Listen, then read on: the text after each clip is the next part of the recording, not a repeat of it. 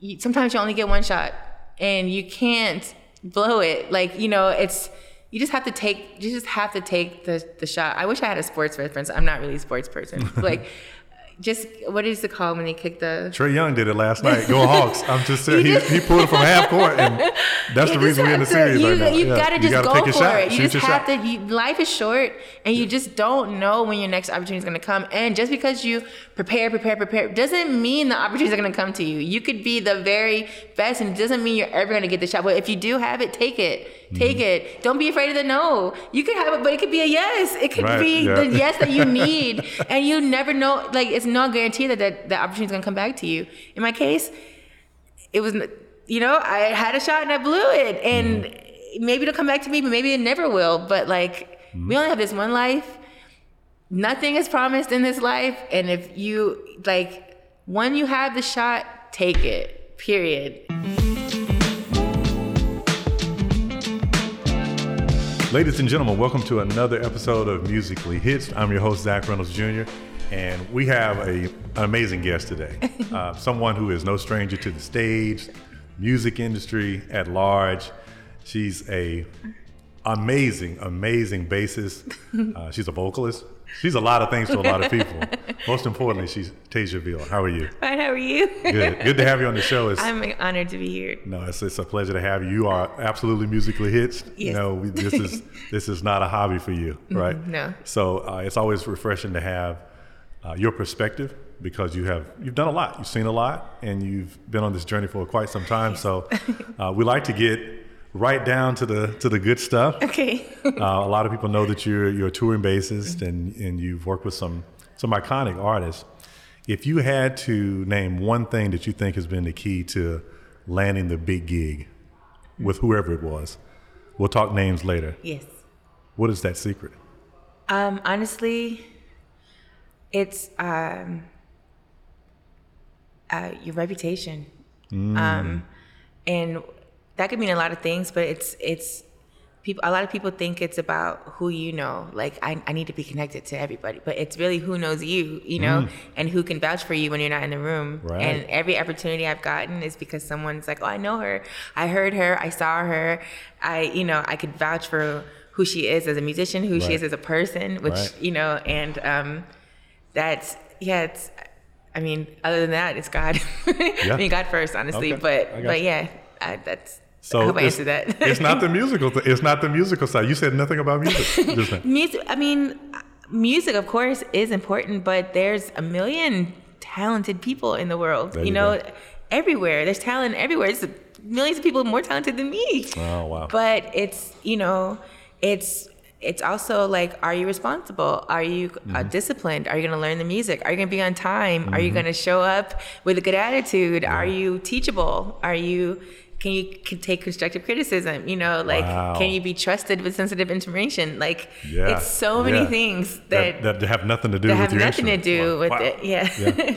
That's great. So I mean, you have you have obviously mastered that, or at least you have gotten to the point to where others think you have, right? Thank you. So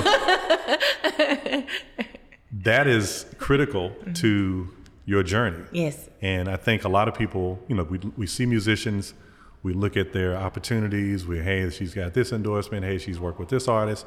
What makes her any better than me? Yes. And it really often becomes the intangible things. Mm-hmm. Because, like you said, and I, I've said the same thing myself, there are people that can play circles around me. Yes. Right? yes. but it is, it does matter that you show up on time. It does matter that you're a good hang, some people would say, right? It's true. It's true. So I, I think there's, there's, that can't be overstated. That music, being musically hitched, particularly in, in a touring environment. Yes. You know, it's, you're having a, another family. It's an extended family. Would you agree? Yes, yes. Yeah. People have to want to be around you on a tour bus, have to want to be around you in weeks and weeks of rehearsals, you know, like, and also like, are you, can you pick up quickly? Like, are, can you learn quickly? Mm. Right. Can you, um, will you learn the music? You know, like, will you, are you able to like, um, which I really feel like being in a corporate band or it- it's definitely helped with this skill, but like, are you able to learn the music as is and play it like the record? Mm-hmm. Yeah. Like a lot of people feel, I feel like there's honor in playing it like the record because, Yeah.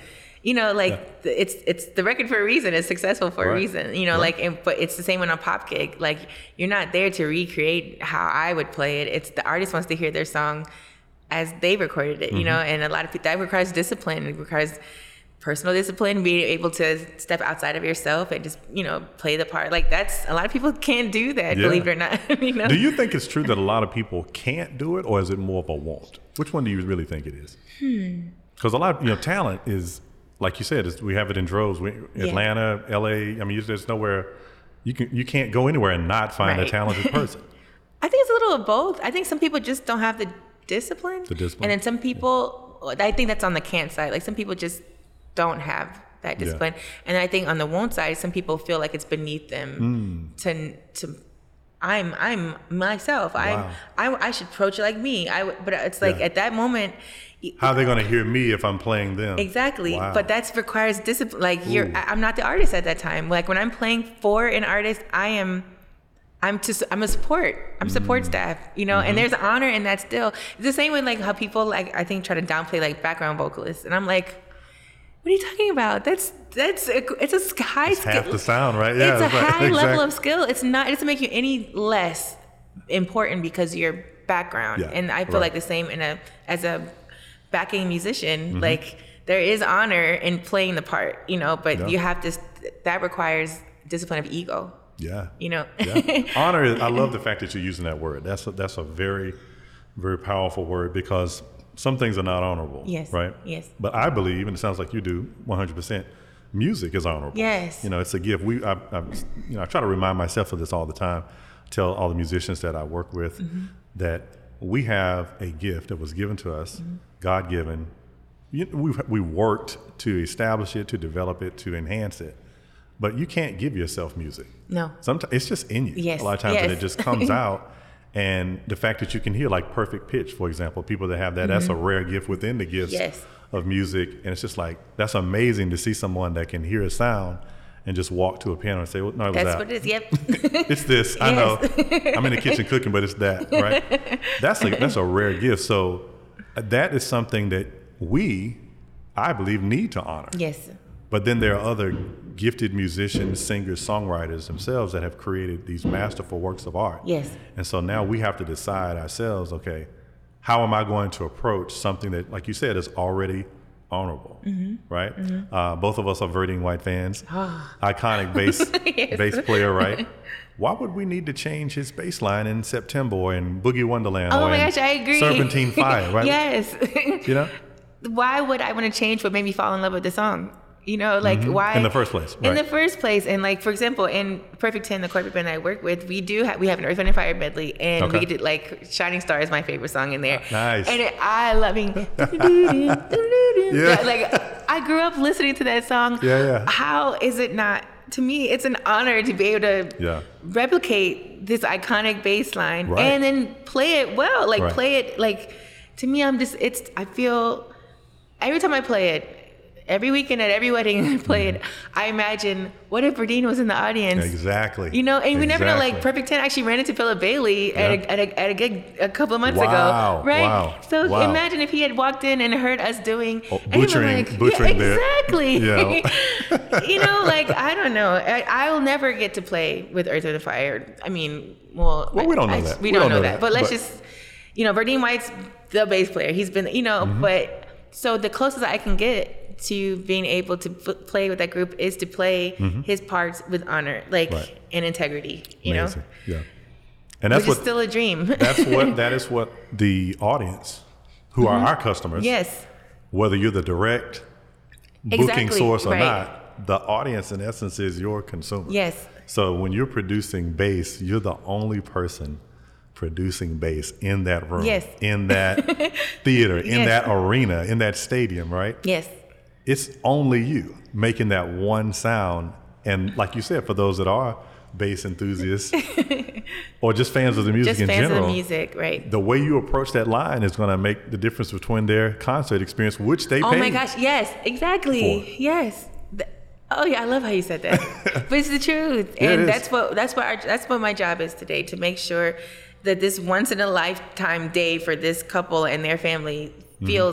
You know, and the music that they're wanting to hear. They're they're not wanting to hear my interpretation Yeah. of the song choices that they made. They want to hear the record. They want to dance to it. They want to feel good. They want to feel. They want to be able to sing along That's to good, it. You know, like we can't make it obscure, and then people be like, "What is this?" Now they can't enjoy it. Right. Now that you know, and it's Yeah. it's it's our job. You know, if I and I feel like depending on which gig you take, like you just have to understand your role. Now, if I take, um, if I'm playing at the Velvet Note and it's a jazz, you know, it's a jazz, it's a, uh jazz trio. Mm-hmm. The audience is there with the expectation to hear us color outside of the lines. Right. That's a different arena. very different, You know, they right. now in that space, they would be very disappointed if we just played this standard. Mm-hmm. Yeah, because they're, they're looking for you to Ex- self-express. Exactly. They're there to be Yeah. inspired in that way. And so that requires a different discipline, you know, Yeah. and, and, and that's where if you want to step outside and be more colorful and creative, Mm-hmm. you have that space there. I just, I feel like I try to give myself a di- diversity of, um, of opportunities. Like so i can ex- so i can express what different sides of myself. If i want you know i'll do that gig for that for that type of expression. I'll do this gig for this type of, but there's honor in all of them. Yeah. and i only if i accept a gig it's only because i know i'm gonna give my best and give like my all. And i really feel like that's something that people miss too. Like they're just looking for the big gig Yeah. to do the their very best. And i'm like every big gig that i've gotten came from some small opportunity. Mm-hmm. That I didn't know was going to link myself to here, but God knew, Yeah, you know, yeah. and and can I expound on that a little? Like for example, please. Janelle, the call I got for Janelle Janelle Monae. Monae, uh-huh. it came from, and I always said like tell a story because I have to give credit to Decky. It- I I subbed when I moved to Atlanta. I moved to Atlanta in 2010 to pursue music full time, Okay. and I I I'm gonna be honest, I don't even remember this subbing. I sub, subbed at a church one time. I don't can't even tell you the name of the church. Wow. Just one time. Someone asked me to sub for them. This is 2010. Fast forward to 2013, Mm-hmm. and I get a phone call. And this is I was gonna quit music too. I was like depressed. Like I'd been in Atlanta three years, and I I didn't move. You know, I- the gigs weren't coming. Like I want, you know, and I just gonna my my plan was 2014. I was gonna be an adult and get a job and quit music. So this is December, Hmm. Wow. maybe first week of December 2013, and I get this call, and I never really answer numbers I don't know. Um, I've well, I, I could say for some reason, but God, I I believe God. Yeah. So I answered this phone call, and he's like, "This is Téja." I'm like, "Hey, this is Decky." And I'm like. He's like, "De- De- I, I played with you, and I didn't remember. I honestly didn't remember. Decky, no, this is not a slight at you. I just Right. didn't remember. Um, and he's like, yeah, I'm, I'm. Terrence is looking for you, and I'm like, Terrence, like I had no context. He's like, Terrence Brown. So now I was a huge fan of. I mean, I was a huge fan of Janelle, and but also her band members at the time. And Terrence Brown was her MD at the time, and he also was a member of Jazz Specs. And I was like, I never got to see the Jazz Specs. Um, they had disbanded before I moved to Atlanta, but I was a huge fan of them, and I was a huge fan of all those guys. I knew all those guys in that band, like I knew of them. So, Yeah. and I'm like, Terrence, how does Terrence Brown know who I am? He's like, yeah, I'm with Terrence. Terrence, yeah, I think he was friends with Terrence, and Terrence mentioned needing to get in contact with me, and Jackie's like, I know her, I have her number. So he gave Terrence my number, but then he called me. He's like, hey, you need to contact Terrence right now, like, and uh, you know. I when Decky reminded me later who he was, I I played with. He's a drummer. I played with him that day at that church. And what if I? What if I mean? Apparently, whatever I did that day was enough for him to remember me three years later. But you know, I showed up on time. I knew my music. I was Yeah. a nice person. Yeah, Whatever I did, I honored that gig. Which was even my gig. I was just Right. subbing for someone For that someone one else. day, three years prior. Yeah. And it linked me to the very the biggest gig of my life at that That's time. You know. Wow. like and I was able to, you know, connect with Terrence. Two two days later, I went to talk with Janelle. Like, I didn't even play for her. I just went to meet with. I met with Terrence, her MD, and then her producer Nate Wonder, and then I talked with Janelle for like an hour, and then the. Two days later, I had a plane ticket for my first show with her. Amazing. And we we opened for Prince, and I got to perform with Prince. Wow. Like, like all from this From tiny, a church gig. That's know, basically what it was. I and mean, it wasn't even my gig. I was just Right. subbing. It was just one day, one time, you know. But you know, I would have never known. So for context, Terrence Mm-hmm. is was with Janelle's camp. Yes, You played with him, or was it with Decky, his friend. So Decky's the drummer. yes, Decky was a no, wasn't Janelle's drummer. He just No, I was mean the, the drum- the drummer at the church. Yeah. Yes, and he knew Terrence, and I guess So I'm he'd not been sure. talking to you. He'd been talking about you to Terrence. No, apparently Terrence was looking, trying to figure out how to get in contact with me. Why? That's what I'm saying. Like, did he, had he, I had he heard had- of you they had- outside of the church? I'm assuming possibly? they had. Okay, They I already knew because they had already seen me play. Like got I, didn't play for her until after I was invited to do the gig. Yeah, Like yeah. so they knew who I was, Right. but Decky. Can't, Terrence hadn't connected that dot yet. Decky was my middle person, Mm. Yeah. you know. Like, I mean, maybe Terrence would have eventually found me, but I just still, it just stood out to me. I'm like, wow, Decky remembered me from all those years ago. I didn't remember Decky Mm-hmm. Well, or the church. I can't tell you to this day what the name of the church was. Like, I just don't remember. But it's still But- amazing, and and th- I think that I'm also hearing relationship Mm-hmm. within there. That even though, man, maybe you and Decky hadn't spoken in some time. No, like. I hadn't. But there was a rapport. There's a rapport that you have with your band, whether you, like you said, whether you sub one time, or whether you're the main bassist or vocalist or whatever. Yes. People are going to remember their last Interaction. Yep. interaction with you, yes. and if it's not pleasant, when when it comes time for an opportunity, even if you are talented enough. Gets right back to the beginning of the conversation, Right. right? Where what type of person are you? What's your reputation? Do people want to be around you? Are you a good hang? That type of stuff. Yes. And if the vibe was off the very last time, that's that's the context that I have. Yes. That you may create this opportunity or you may create this in, this energy, positive or negative again. And I don't want to be responsible Yes. for that. You know? Yes. Wow. That's an amazing story. Can I tell you the second? It's, Please, no, so, no, yeah. so earlier that year in July, because I have to also shout out my mom. So earlier in that year, uh, in July, she had gone to Essence Festival. and She calls me and she's like, "Tasha, there's this girl. She wears black and white, and she had a band, and I could just see you in her band." I'm like, "Mom, Wow. it's Janelle Monae. I know her. Like I've been, I've been, a, I've been a fan of Janelle since I was in college, and um, with her first EP." Um, but I was like, Mom, that's not how it works. Like she, her band's been with her for years. And I just, when I, my mom just thinks since I moved to Atlanta, I'm just supposed to walk up to people and audition. Like I'm just supposed to go to Tyler Perry's house and be like, Hey, I'm here. You know, like. So I was just like, Mom, that's not how it works. She said, I'm just telling you. I see it so clearly. You're gonna be at, at Essence Festival in her band. I'm like, Mom, if you see her at Essence Festival now, that means she's probably not gonna be like. This just doesn't work like that. I just.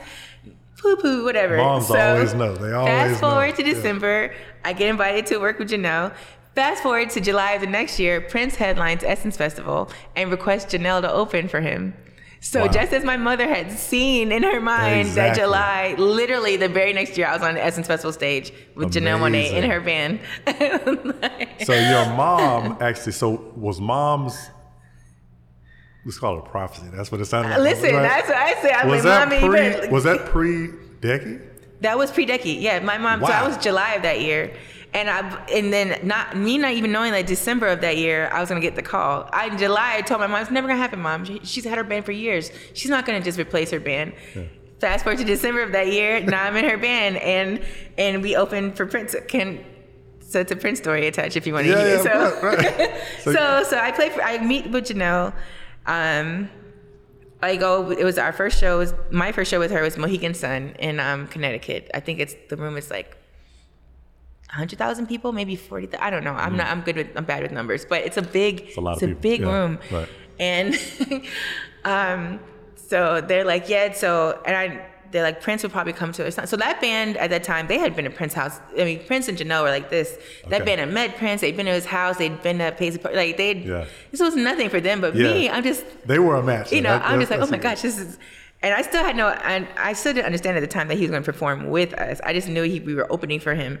So, but she, he and Janelle and and she, had, uh, and Prince had a single at the time. That was our first song for the set. Anyway, so they're like, we, go to sound check, and Terrence is like, you know, hey, just heads up, everybody. Prince will probably be walking around. If you see him, you Mm. know, especially I'm a new person, don't talk to him, don't look at him. You know, I'm like, of course, of course. So we're in sound check. We're waiting for Janelle to come, and I look in the the arena, and Prince is there, and he's walking around. I'm like.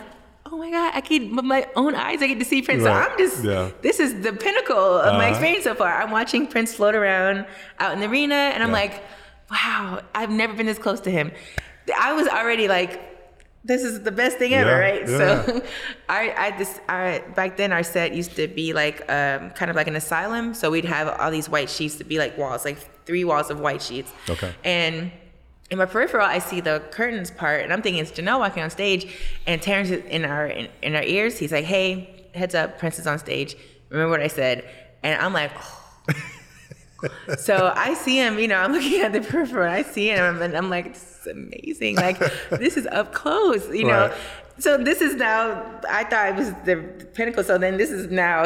It's it's superseded my Yeah, yeah, my yeah, and I right. watch him he goes to talk to Kellindo like he knew you know I watch him go talk to you know the people in the band that he knows and he walks right past me and I'm like Yeah. in my head I'm like wow he's so close and then he he comes and he stands right in front of me Yeah. so I don't know what to do with my eyes because they say don't look at him so this is Prince and I'm you know I'm like where do I where do I look and he he comes toward me Yeah, right. I don't know what to do now because I'm not supposed to look at him, not supposed to talk to him, and he's approaching me. And so I'm sure I was such an awkward duck. And I'm just, and Terrence in my ear, he's like, relax, it's cool. So Prince is like, how long have you been in the band? And I'm, I'm like, today's my first day. He's like, I know. Like, Are you enjoying it? I was like, yes. He's like, Are you any good? I was like, I hope so. And then he just floated away. Like Yeah, that was. so now I'm like, what just Yeah. happened? Like it's Prince. And then to top it all off, and then like we start the first we start the first song, which is the song. Uh, our show started with the song with she and Prince, and Janelle used to get wheeled out and like a. They used to wheel her out. She'd be in a straitjacket. So Nice. they wheel her out, and I'm prepared for that because that's how we That's that, practiced it. right, yeah. And the next thing I know, they wheel Prince out the same way, and he performed. So my very first song, my very first performance with Janelle. Wow. I also got to play behind Prince. Amazing. That's amazing. Yo. And I, I knew you, I knew you were in trouble as soon as you said Prince was walking around because everybody knows that he's you know he was going to have an all female band if he could right at any chance he could so you were you were a target Man, Easy and we got target. to and like I got to see him perform. We performed again with him at Essence Festival, and unfortunately, like um, unfortunately, like the literally the month before we, I was supposed to finally get my chance to go to Paisley Park, he passed away. But got. Yeah. but it still was an honor to. That's amazing. that is amazing. And I was gonna quit music, and look what happened. You haven't disrespected or dis- disobeyed your mother since, have you? I'm like, Mom, what's the lottery number? Shout out to mom. so uh, let's go backwards for a minute. How did this all get started, though? Like you didn't just, you know, you weren't born with a bass in your hand, right? So where did your musical journey begin? You're originally from Miami, Originally born and raised in Miami, Okay. Florida. Um, I took piano lessons when I was nine. I mean, my sister and I took it for like, I don't know, like maybe six months, and then we had to stop because my we didn't practice. So my mom's like, "We're not taking." But that's originally where I learned to read music. I got my first foundation with reading music and Yeah. piano, and then Okay. fast forward to middle school, I had to pick an elective. And I was like, let's just pick orchestra. This looks interesting. And first day of orchestra, the teacher's like, pick your instruments. And I saw this big, tall violin. I was like, I was, I got tall early. Okay. And I had a growth spurt early. So I was like, I'm gonna play that thing.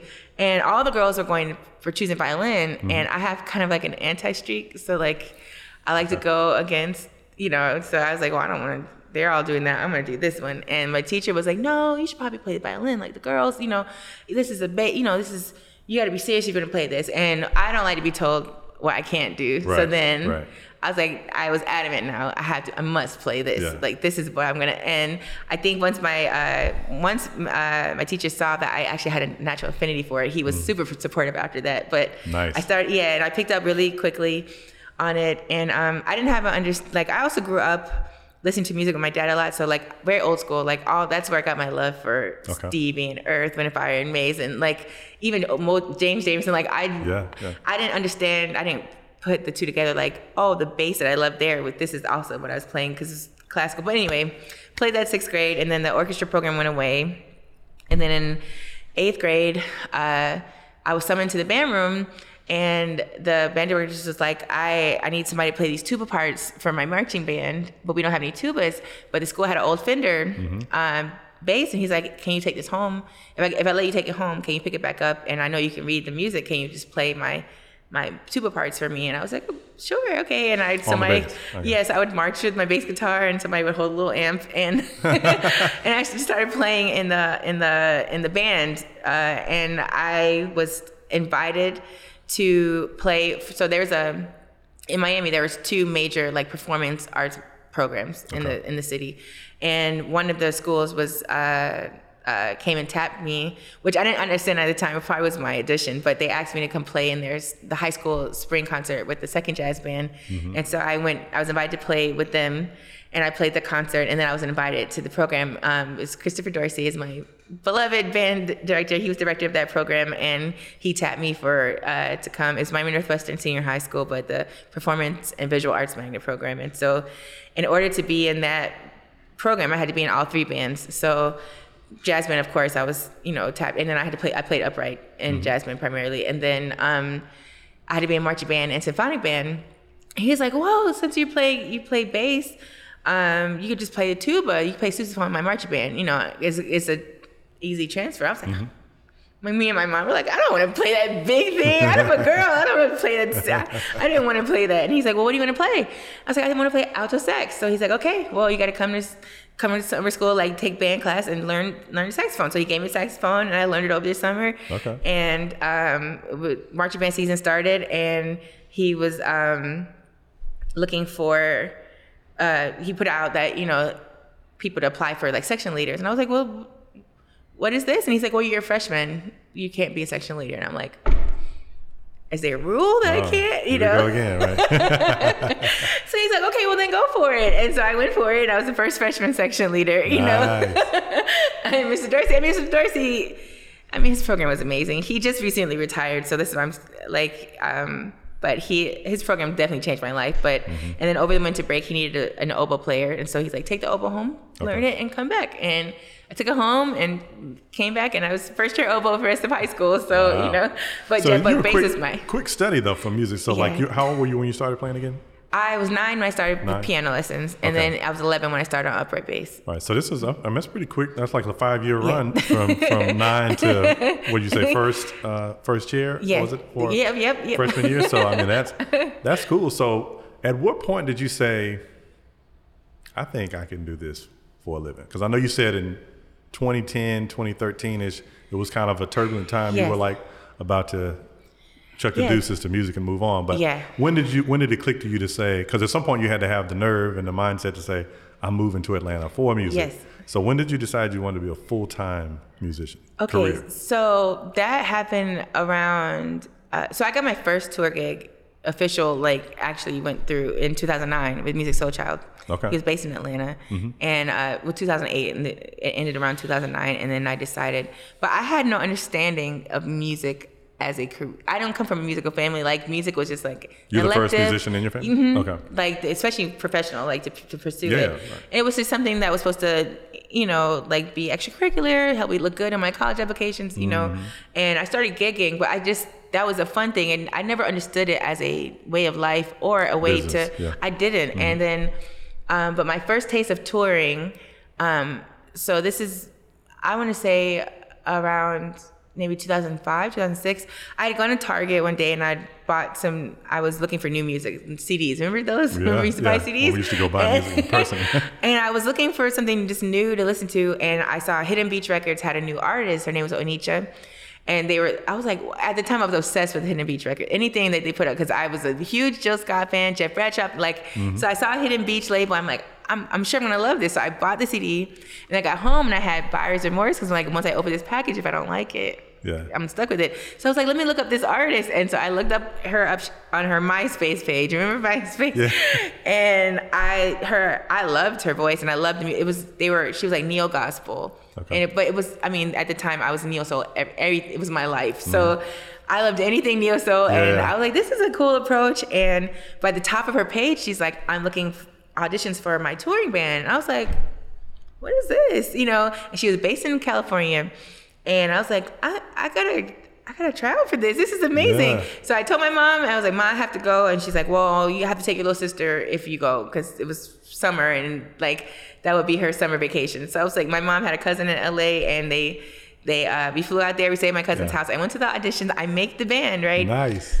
And I'm like, oh my God, this is incredible. And then unfortunately, I think like couldn't like some funding change with the, the label. To- and okay, so she it. couldn't afford or she couldn't she didn't have the, the budget for an A out of town musicians anymore. Right, so right. it's the first gig I never had, right? But I made this. But that that opened the door to me, like, what?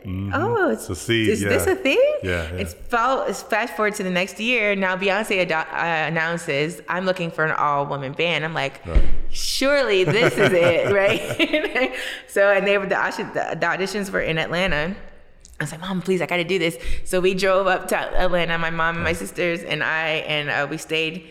Um, my aunt had a friend who lived here. We stayed with them for like the week, and um, I go to center, center stage. Yeah. I think it was the auditions were there, and I I get through the auditions. They're like, "Thank you, but no." You know, I, I didn't have the right look. I was like, "Okay, great," but like, I'm now like, and I was working a job still. Like I was working as a graphic designer for like a small a small com- uh, small business back But you went then. to school for graphic design. Is it? I did. right? Yeah, I ended up. I started out as an engineering major and switched to uh, to graphic design because Yeah. like once I got to physics four, I was like, I can't, I can't do this anymore. yeah. But but yeah. So but I was working and I was still gigging at home on the side. I had a you know a day a day job and then.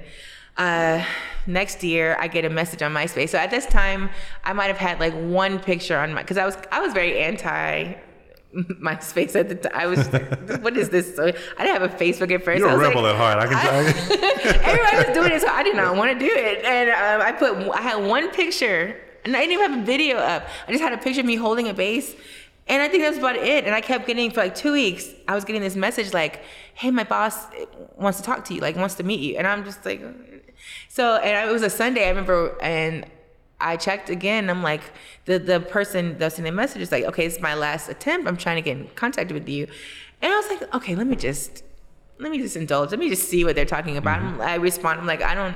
What is this about? She's like, I'm sure you know who I work with. I'm like, I don't know. I didn't know. And she's like, Well, I work for Free Musiq Soulchild, and he's trying to put together a band. We want to bring you to Philadelphia to audition. I'm like. You know, I'm Mrs. I'm. Mrs. Neo Soul. I still don't know how she found me. I, I didn't. I just. I didn't even the have profile clips. picture, right? Yeah, That's what it it was. is. You it had was just no music on the side. no site, music. page, I just nothing. had a picture of me holding the bass. No videos, God no. Sent it my way, and mm. I, they flew me to Philadelphia, and they're like, "You have to learn the show." I learned this whole show in like three days because I was a huge. I mean, I miss? Neo Soul at this how time. many songs it was? I mean, it was like an the set was maybe an hour, hour long set. Okay. Um, but I was, I'm like, oh my gosh, this is Musiq Soulchild, and I go audition, I make the band. We, we this time we actually we we uh, we actually rehearsed for like a week in DC, Okay. and then things changed. He decided not to go with this band. He was going to use his old band, and I'm like, you know. But the following year, he moved to Atlanta Okay. and decided to do the girl band thing again. And they uh, for me to come, I came back to Atlanta, Yeah. auditioned. Now I'm in the band for real now, and it we. Yeah. I'm on now I'm on my first tour gig and like I mean I found myself on my 25th birthday on stage in London. You know, the next day we were in Paris. Like Wow. I had never traveled outside of the country and we went to Japan. Like we did two US runs and my mind was just like, wow, this is so and then that gig ended around Thanksgiving. The following year he changed bands um as music is prone to do. Um I went home and I'm like, yeah, I cannot go back to my old life. And So you I- still had the job. You still had the yeah, graphic when I would come home, it was a they were it was a small company, and my bosses were really Very flexible with you? Yeah, Okay, they were. that was- that was cool. Um, and but I went back and I was like, I can't. Like I have to. And I thought in my mind, in my mind, I was like, I I need to go to LA. Like this is where all the musicians go Mm. to LA or New York. I didn't. I knew I didn't like New York, so I wasn't going there. And Okay. LA kind of reminded me of home, so I was like, I'm. This is. I have to. But I couldn't figure out how to make it work, and then I just kept feeling like God was like, no, you need to go to Atlanta. And I'm like, I don't know that country town. Like I've been in Atlanta for like, sorry Atlanta, you know, but it was very country to me, you know, like no water. It's you know, and I'd been in and out with music for a year in Atlanta. Right.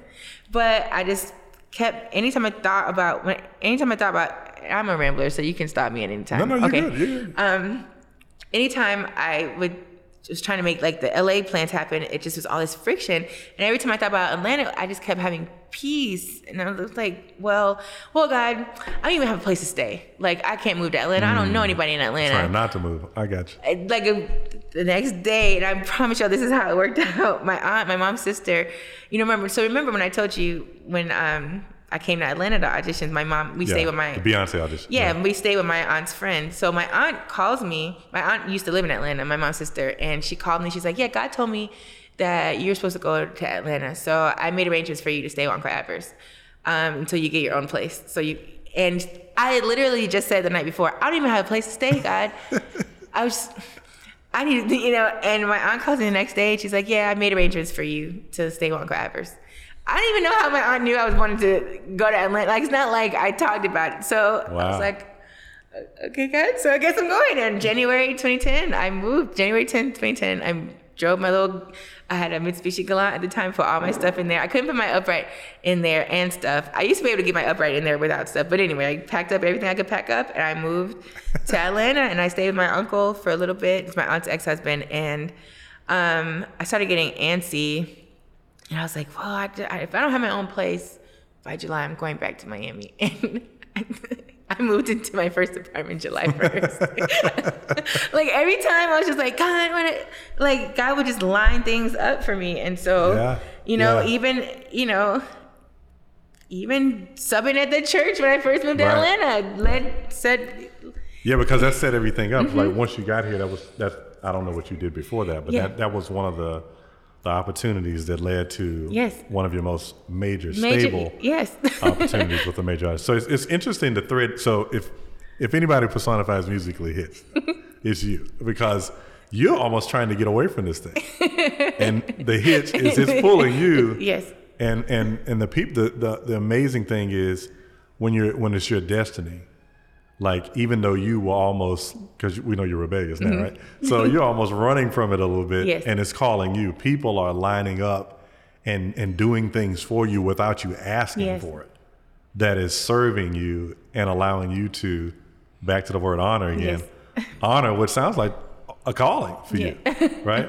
Because a lot of people, you know, they they they hustle and they they grind, and we're in this culture that everybody feels like, you know, you're watching social media and you feel like everybody must be making a million dollars a minute all over the world, right? right. And everybody's just you just get all the gigs, and for this is going to be an eye opener for some people, because for those people that may think that you have had to politic your way into things or you just networked your way in or you whatever you a lot of these gigs you didn't even really want or you were just i just bought an album and I, there, was, there was an audition or beyonce's having it and just happens to be in Atlanta, Mm-hmm. atlanta i'm on myspace and somebody reaches out to me and i don't even have a video Yeah. That's not really trying you know what i'm saying mm-hmm. but you but you have a love for music Yes. and you have a love to you have to be the way you are Yeah. to to succeed in this Yes. business. As far as I'm concerned, because how do you have the the guts when you get in an audition on center stage, whether you get the gig or not? You still got to have the the guts to audition for Beyonce. I just- right. What Some what people would never go. me- Is my point. They would never even. They would never get on a plane and go to California. Yeah, you have to. to- to you just have to. yeah. What, I feel like I just believe what God gave me. Like I, clearly, God gave me. God believes in something in me that I Correct. don't even see, Right, and so that's like I don't trust myself, but I trust God. Mm. Yeah. And every time God has opened a door, I've always been like. For real? Like for me? Like Mm-hmm. Yeah. okay, let's let's go. Like and I felt unprepared every time, and and you went anyway. I went in. Yeah. That's huge. She You went know, anyway. like, Yeah. I, I have to trust God, and I I trust God with my life, and like I don't. I just want to live my life and do the Mm-hmm. best that I could do and be the best that I could be. And I don't know how to make things happen for myself. I don't. Yeah. I show. I just show up. I just mm. show up. I go to the gig. I get the call. I'm there. You call me to sub. I'm there. I go to the the jam session. I'm there. Like I just show show, up. up, I even it. when I don't. Even when I don't feel qualified, which mm-hmm. is most of the time. Even now, I'm some- just like. How we show up is huge. And I was just, I was just, this, this reminds me of something that I heard just literally just a couple of days ago. How we show up is everything. Mm-hmm. Like the physical show up is the first way Yes. To show up, and then there's the level of confidence or the level of pr- preparation. All of those things matter, but but you can't do anything if you don't show up. You can't. You cannot. Even if you show up scared. I just told my daughter this the other day. If you do, do it, do it scared, but but do it anyway, right? Because you may you will find the confidence, particularly if it's meant to be. You'll Yes. find it. You got to, like you said, you got to trust your skill. You got to trust your work. Yes. You got to trust your faith. Your faith, Yes. your faith in yourself. Faith in your God, faith in God is one thing. Faith in yourself, Yes. because like you said, God might want something for you that you don't want, Mm-hmm. and so you sabotage your opportunities by not showing up. and then the, the level of quality. So it's just this that's deep. That's very very heavy, and I and I like the fact that that you're open to it because it's opened doors. But what type of person have you become as a result? Let's take the bass out of it. Just all of these experiences that you've had, because Janelle Monae to Prince to didn't get the Beyonce gig to to whoever Musiq Soulchild. What type of person has Téja become in this process?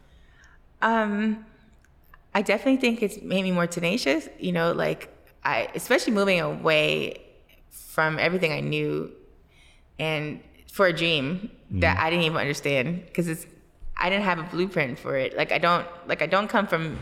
It's like I was like, oh yeah, my uncle did this. Like I understand how Yeah. to be a musician, or I understand how to, you know, and and then and then learning how to deal with the no's and not and not internalizing the no's. There's so many no's you get, you know, Yes, like right. I mean, it was several no's I just lined up before I got ev- even my first yes was a no. you Mm-hmm. yeah, know, right, right. so it's like um, you just just learning how to just like trust your instinct, and also like I feel like it's made me a, more of like a go getter. Like I just mm-hmm. I have to do it. You know, like Yeah. even when I want to quit, and I want to quit eighty five point seventy eight percent of the time. You know, like I just, mm-hmm. you know, I'm, I'm a worrier naturally, and I get in my head a lot. And it's like I like to know, I like to feel like I'm in control, mm-hmm. and I feel like my whole career has been nothing that I've controlled. Like Right, it's, right. I don't, I don't know if that makes sense. Like Do you feel like do you try to control the situation through your preparation? Like because you've heard no even after you the audition, you've got the audition, that's a yes, but then you don't get the gig, that's a no. Mm-hmm. So how does that impact the way you prepare for things these days? Uh, I just make sure I still am like I, I don't let it. I can't be lax. Like, and I've I have I've had to be willing to like um uh what do you call it? Like evolve and like okay, so I'll use I'll use I'll use the current gig I'm on right now. So with Lil Yachty, Right? I so I remember so this gig is different and uh his his new project is like musically is different for me. It's um it's like psychedelic rock, a little bit like influences and so I'm having to use pedals and I'm having to like like it's a mm. different type of music. But even before that, like I'll I'll, I'll just be honest like I people sent me like the notifications for his audition and at first I was like no, like I'm not. I'm. I'm. I'm. I'm not ashamed of my age. I'm mm. 39 now. I just turned 39, but I'm like I'm.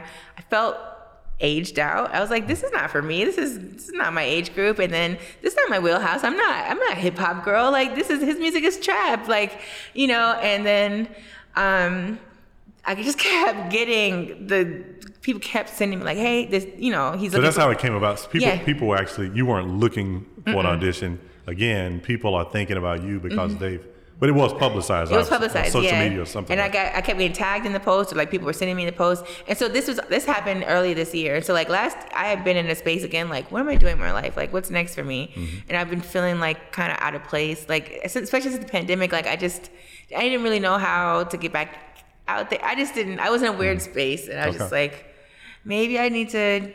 It was kind of the same space I was in with Janelle game. Maybe I just need to think about moving on. And so it's in January, I started getting, and then my bandmate, uh, Jay Latoya, the drummer, we, uh, we were with Musiq together and we also have our own band, Venus. And she's like, Téja, I, she kept getting tagged too. She's like, I just think we should just go. And, and the, the day of the auditions, like I had a rehearsal that day already. And then it was like tornadoes that day in Atlanta. And I was like, this is a sign. I'm just gonna stay home. Like, this clearly is not meant for me. And Jay, Jay was like, Téja, just ride with me. We'll go together. And you know, we were like, you know what? We're just gonna show up. Like, we're just gonna at least we'll be showing God. Like, I'm mm-hmm. open. Like, you know. And we get to the audition, and I never got to audition because it was. But by the time I got there, it was like five o'clock. Mm-hmm. They had already auditioned musicians, and you know, they had to leave the building at seven. So I never auditioned. yeah. And I was like, well, at least I showed up. It's fine, you know. And like two weeks later, I get a call from the MD inviting me to be on the gig. You know, like the first person didn't work out, Mm-hmm. and he was like, had I known you were there, I would have, I would have let you come in, like you would have had the gig. You know, Mm-hmm. but I'm just like, what? And then I hear the music, I'm like, oh, That's and I perfect. Yeah, understand. right. It's this, it's music. It's got bass lines. There's two songs that lead with bass. I'm like, oh, this is perfect. Like, you know, and it's like the the the music is interesting. It's fun. It's it's got old school flavor, which is Yeah, my yeah. wheelhouse. You know, Uh-huh. um, but it made me feel really relevant again because here's this young superstar Yeah. that I feel I feel I don't fit. Don't I, right. Clearly, I'm older than this guy by 15 years. You know, like 15 little less but still i'm just you know i mean i just didn't feel hip you know he's this Yeah. young trendy guy and i you know Mm-hmm. I, I I don't know what the kids are doing these days, you know, and but they saw something in, in me and like his MD. So his MD is Tony Russell, bass player, and I was like, wow, the fact that even Tony Russell knew who I was, I'm like, okay, like this is I never when Tony reached out to me, I was like, how are you how do you know who I am? He's like, Right. Of course I know who you are, which is very validating to me too. You know, it's like I don't know. I just feel like every time I, if it was up to me, I wouldn't be on that gig because I would have, I, I would have crossed myself out of it. I was like, oh, it's too old. It's raining. It's, you know, like Yeah, I, right. But I still, but had I never shown up, he would have never known I was there and reached out to me. You know, like I still had to go. I still had to put it out there. Like I still have to. I'm like people, uh, and I feel like this message is more for more so now for like people who feel like they've done it Mm-hmm. and they should. Things should just come to you. You still have to be in a posture of like openness and like Okay. still put yourself out there. Wow. I could have Right, easily right. just been like, I'm, you- I, you know, why do I have to audition? You know, Mm-hmm.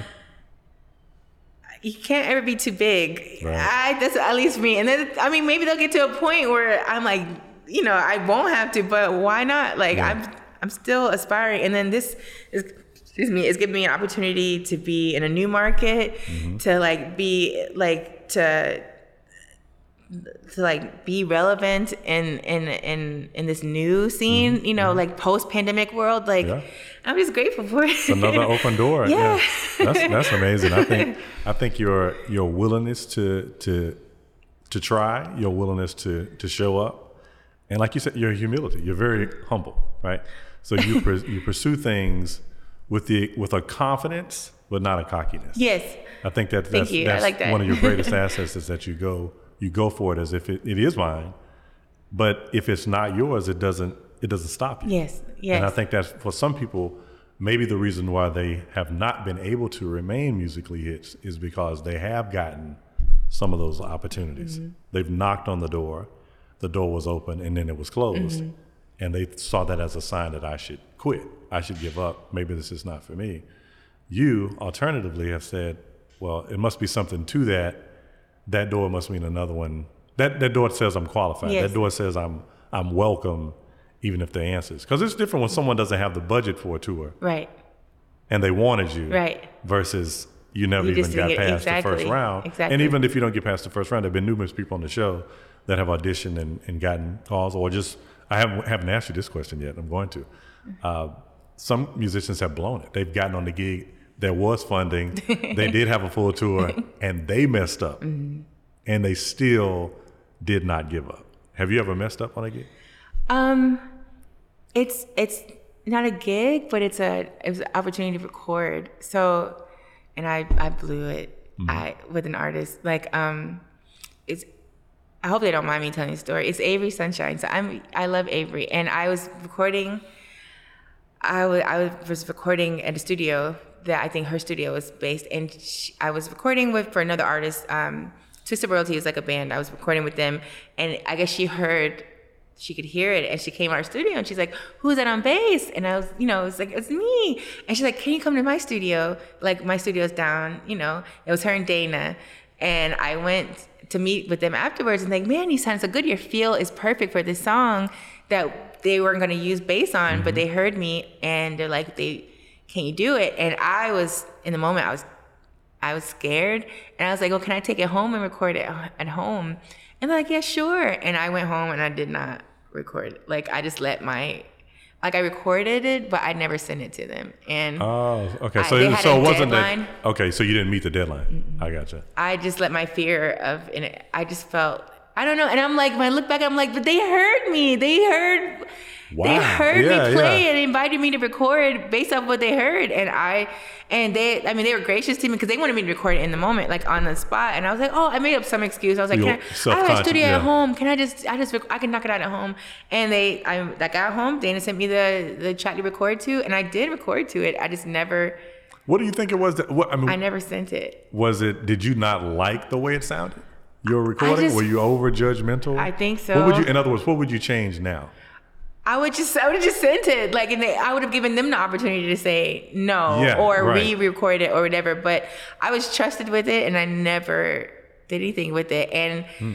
I mean it was before her her album that got really big it was like a, a the oh I don't know if it should t- say the song or not but it was it was Sweet Afternoon which is one of my favorite songs and I blew it. I Mm. and that, and that could have been my window, maybe to even work with her. Right, You know, right, like who right. knows? I could have been recording. Like, And you have I- even with all your success, you haven't had that opportunity. no, and Since- she's okay. and I love them both. They're always super kind to me. Like I see, like You've seen them since and Yeah, yeah. that She's. yeah. I mean, she's very supportive. Like I, but and I'm, one of my friends works with her now. He's Okay. like been playing bass with her for years, and I'm like. Who knew that maybe could have been me? Maybe I could have been recording with Yeah. them more. Maybe that would have been my avenue into more like recording, which is an, which is uh like I would really love to get more in that Mm-hmm. in that circuit too. But like I was trusted and I they they literally handed me the ball and I was just like, yeah, I just for I don't know. I think about it all the time. I'm like, why? I don't even know why I did. I just was insecure and Mm-hmm.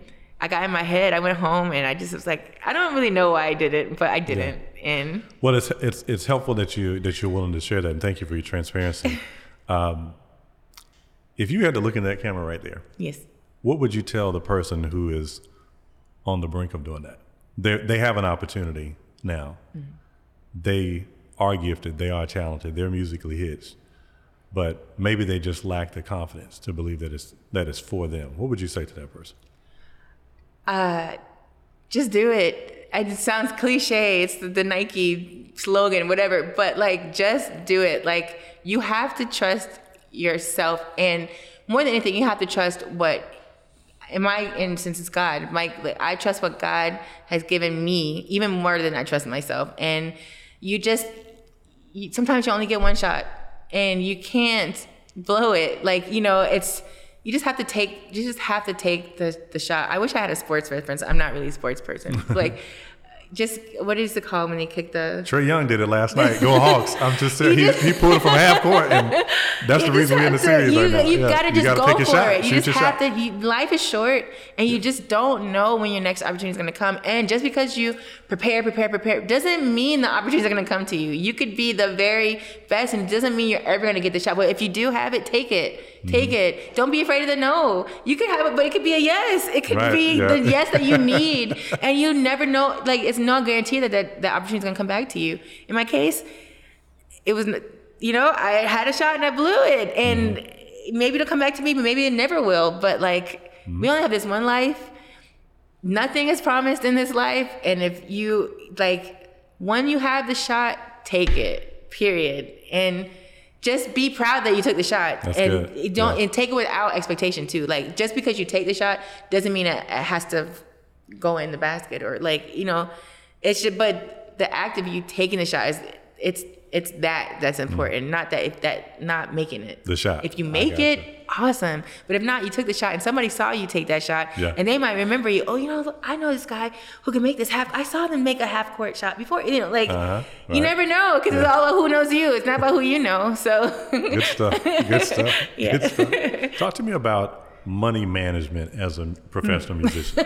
Like you, so you you get the gigs. yes They pay well or they don't, Mm-hmm. right? Or somewhere in the middle, right? But how do you manage? Not so much like exactly what you do, but Mm-hmm.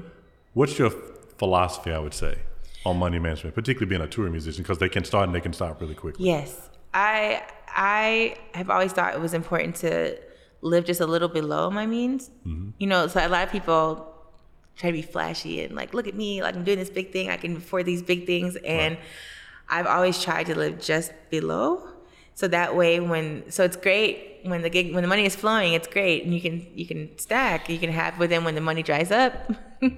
the gigs you know tour season's over winter comes there's no gigs around the town around the city you still have money yeah. there too and then also i mean i also just always felt like it was really important to diversify so like i try not to pigeon myself pigeonhole myself in just one arena. Like I'm, I'm only a touring basis. I'm, I'm, I'm, I'm not going to play at Apache mm-hmm. Cafe or Arena Cafe 290 or well, just not. You know, like I always try to make sure I had mm-hmm. multiple. You know, I could play at church. I could play here. I could play with this jazz band. I could play with this corporate band. I could play. Mm-hmm. So then that way, I'm, I'm, having multiple streams coming in yeah. and like multiple seasons. Like you know, like. Mm-hmm.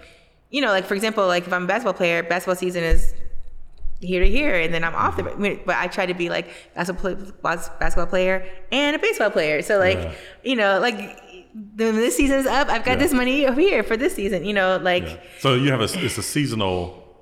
It's seasonal work mm-hmm. often, right? Even though you may not know what the season is, right? But you know it's coming to an end, yes. Right? Especially as a touring musician, yes. So that's very different than playing at a church like Decatur right. City, for example, where 52 weeks a year. Right, I was on salary, the, and that was the church is going to be open, and somebody's going to be making music, right? So it could be you, or maybe not, but it, that's going to happen. That's a constant. Yes. So you believe in diversification, but within music, do you do things outside of music now as well for income, or do you just stick with music? I had since I moved here. I, I had like when I decided to move to pursue music full time. Mm-hmm. Thankfully, I've just been able to do music. It's been different types of music, but like I, but I'm not above Mm. I'm not above. I feel like it's a. I feel like any way you can fund your dream, fund it. If mm-hmm. if you can Uber, Uber. If you could, you know, like um. So I consider my job um. The, the job that I had at church, it was a staff position. Like it started out as MD, and then I moved into another role that was more administrative, like mm-hmm. in the corporate office. And so that to me, it was still musical, but it was it was at that time um, more corporate and um, the benefit of that was having you know like insurance and having you know salary. But it's still you know i had to talk myself into not um, once i got out of like the more hands hands-on music role like creation role like md and moving i moved into like a i was like the staff advocate for musician contractors. So it was music adjacent but i wasn't creating mm-hmm. anymore. And i had a hard time with that feel like feeling like oh i'm not a I I felt like a sellout for a little bit. Like, oh my gosh, I'm not I'm not a musician. Like I'm I'm corporate now. And even though I still had gigs and stuff on the side, it's still I had to teach myself like, no, it's okay. Like mm-hmm. it, this is a pivot. It's it, it was a step up, but it's doesn't make me any less of a musician. Isn't right. by right. having a job that's not directly hands-on bass. Yeah. You know, mm-hmm. it, and I think that's important for any of us to like keep in mind. Like whatever you do, as long as it's it's helping you progress. It doesn't to me. It's there's honor in it. Mm-hmm. Period. Like you're just you're funding your dream, whether you're literally playing and getting paid to play, or doing this that can help buy your equipment for your studio mm-hmm. or help buy your next instrument or buy, like there's honor in all of it. Like just you just want to work and and be able to keep funding your yeah. passion.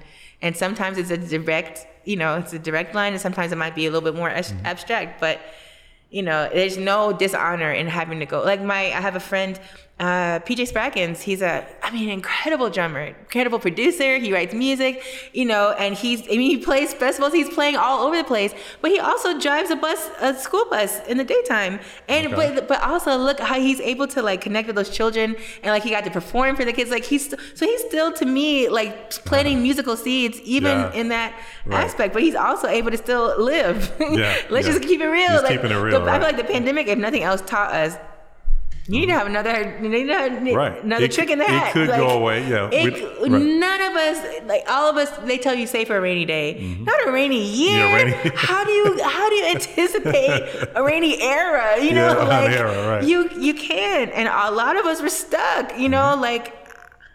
Yeah. You don't. You just. That's real. That's real. Yeah. and there's no way any of us. I, there's no judgment because there's no way any of us could have prepared mm. for that. That's true. We yeah. couldn't. Right. There's. We had no scope. Like but I think if nothing, if, if before they try to tell you to, you know, now we, I think it's clear. Like it's okay to diversify. Mm-hmm. Music music diversity is great, but also, you know, like if you got to do some other things to stack, if you have to, you know, name of the game is like passive income too. If you there's ways you can make have some passive income coming in, that's what I'm Mm-hmm. trying to work on. You know, like I think it's Yeah.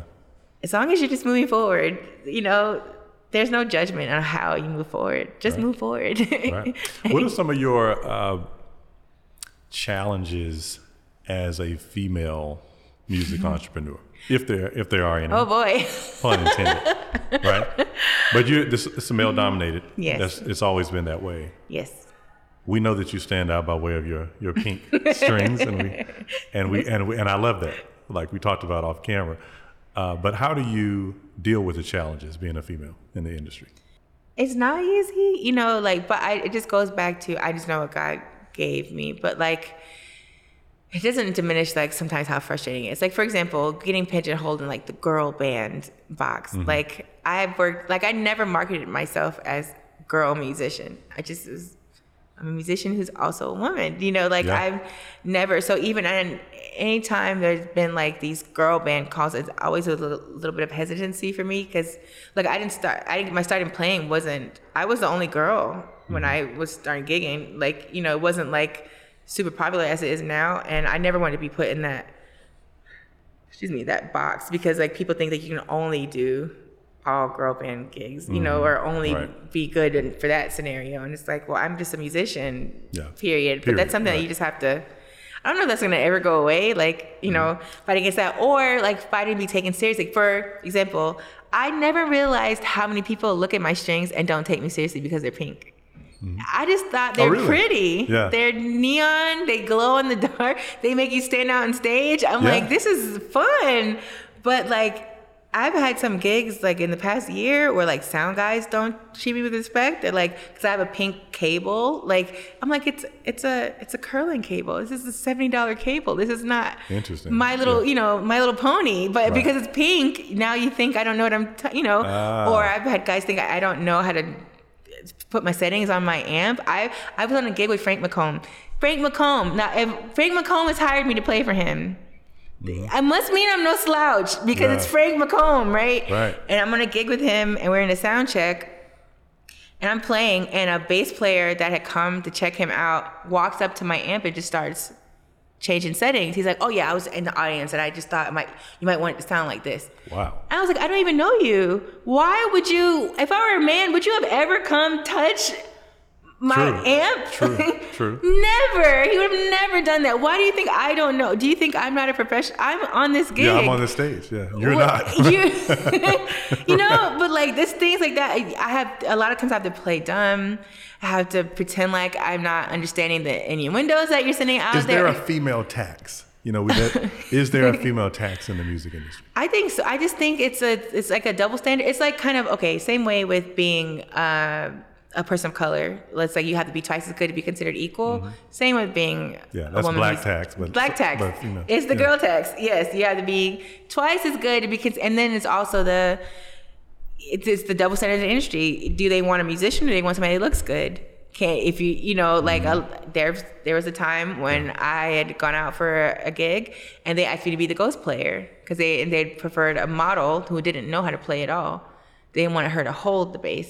They Mm. wanted it to, me to play the, the music. Wow. And this is from a respected producer, and I'm like, no, I'm not doing that. So but they didn't want you to play. They didn't- I didn't have to look. Or in the, on the on the screen. Right? they wanted they hired a model who couldn't play Mm-hmm. purposefully. Right.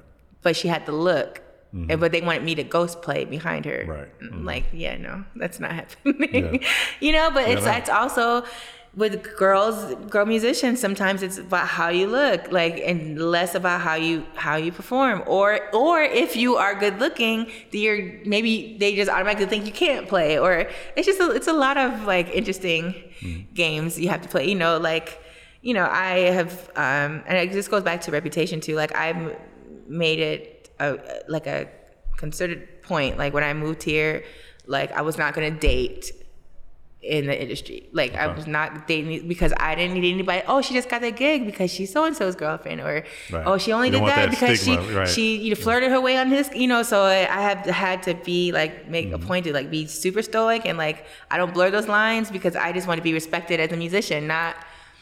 You know, and Right. I didn't want anybody to attribute my success, Yeah. my success to No opportunities to yeah, suggest. you right. Mm-hmm. know, like it's just, it just. But you have to think about those things. And I tell girls all the time, like your reputation, like you only have one time to mess that up. Like then you're known for this now, that, and like right. you know, like and some guys, I'm not. It's it's just not as uh It's somebody's might just slap on the wrist. Like yeah, guys, their dating reputation. I just leave it at dating reputation is not considered as harshly as if you're a woman. You know, like the reputation. You know, a guy might get Mm-hmm. Yeah. celebrated for this, You and a see a woman. double standard. That's what you. That's what you're saying. What about when it comes to pay? Like, how do you negotiate your pay? Not just as a, we'll, uh, we'll add that to it, right? But just as a musician in general, at this stage in your career, how do you negotiate your pay? And then, maybe a dumb question, but do you feel that as a female you have to ask for more, or do you feel like you're getting the exact same pay as your male counterparts? it depends on the gig. Um, for me, that like as far as feeling like I've gotten fair treatment, like there's some gigs where I'm, I know that it's fair, and sometimes some gigs I've been like, oh, you know, and I it's Oh, meaning what? Too low, or okay? Mm-hmm. like, but some a lot like a, a lot of times I didn't know ahead. I knew after the fact. I'm like, what? That's what you're getting, and this is what I'm not getting, you know. and it's I I try to I don't know. I don't I don't walk around like uh, mis with mistrust. You know, like I just try to take everything as it Yeah, comes. right, right. You know, but then once I learn, I'm not afraid to then be like, hey, why is this like this? Like, Mm-hmm. why am I not getting this? And and I can't say it's been like uh, I don't think like I do feel like the gigs that I'm associated with or have been associated with for the majority of them have been fair, you know, and like I've been treated fairly. And then any, if when there's been instances when I feel like I haven't, I've just left. Mm-hmm. I've just left the gig, and then I do know like there's a certain thing that's like paying dues, and like you have to start somewhere to get somewhere. And there, I don't have like a hard line pay wise. Like sometimes to me an opportunity might be worth, worth you know worth the like there's i don't think i've i, I don't lowball myself any any longer but Right. i just i'm not super money driven like it's it's money and opportunity Mm-hmm. for me and that's just how i kind of like base things but if there's ever an instance where i feel in my gut that i'm being mishandled or mistreated or then i i address it and if it's if it's not something that i feel, I feel like it's beneath me or like demeaning to me then i will i have no problems walking away from it but Gotcha. Gotcha. yeah, and I feel like if you just pay attention, you can know which opportunities is like sketch. You're like, mm, yeah, I'm not gonna even do that. Right. Like you, you know, like. yeah. But I don't. I'm still trying to grow, and I'm still trying to like, you know, I'm no Adam Blackstone just yet. So I'm trying to, you know, I'm still very open, and I don't have any. I don't personally have any hard lines. Like I, if I enjoy it, sometimes I might take less because I mm-hmm. enjoy what I'm doing. Like this is fun, or I like the people I'm playing with, or this is at home. It's a Tuesday night. I wasn't gonna be doing anything on a Tuesday night anyway. Mm-hmm. Sure, I'll go do this gig. You know, like you know, but on the cir- it on the it's very circumstance, yeah. circumstantial, Right. and but also like if I know your intent is to take advantage of me. No. Once I figured that out, Yeah. it's a hard That's no. wrap. Yeah. Right. Mm-hmm. What are your aspirations for the future? What's nice next for. Téja Veal? and let people know where they can find your excellent product because I know you got some out there. Um, wow, I love this question because it's, it's like I like to dream. Um, I would love. Okay, well, several things. I would love to work on. Uh, sorry, um, definitely work on more original music. I released a cover EP in 2017, and you can find that on my Bandcamp page. It was a free download. I gave it away for, on my birthday. Um, and then I released my original single in May of 2020. Um, and you can find it everywhere where music is distributed. It's called Go. Um, I wrote it, I uh, produced it, I arranged it, I sung it, I played bass on Awesome, it. awesome. and I'm, I, my friends also joined me on it, but it's my first original offering, and I'm looking forward to doing more of that. Um, in this year in the coming years. Um, my dream gig, um, well, I would love to play for like a living legend.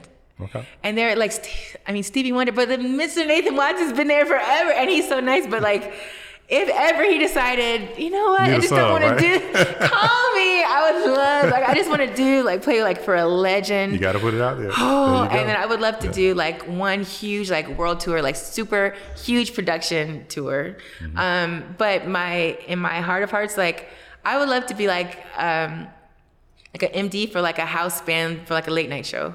I feel like that's like a nine to five that I could have. Yeah, yeah, right. That's still musical and like diverse every day that I can go home and have a family. You know, like Yeah. you know. But that's that's something I hope. I was hoping that Atlanta, the TV scene in Atlanta would pick up, but it hadn't Mm-hmm. really. I think it's coming. Ah. It's coming. Yeah. Well, listen, it's coming. Call me. Call me. but yeah, that would be fun. Uh, that would be, I hope in my future, something that's coming up for me in the future. awesome. Yeah. Where can people find you on social media and online? You can find me at Hello I'm Téja. So at Hello I am T E J A. So I'm like with no apostrophe, not I am. A lot of people think I'm saying I no. Hello I am T E J A, and that's my band, my website helloimteja.com. It links you also to my socials. To you can see a list of uh, my recordings that I've done over the years. Um, it links to my Instagram. I'm I'm more so an IG girl. I don't TikTok. I just you know, I know I'm supposed I'm irrelevant by not being on TikTok, but it's so much to keep up with. So yeah, hello, I'm Téja. That takes you everywhere. Hashtag hello, I'm Téja.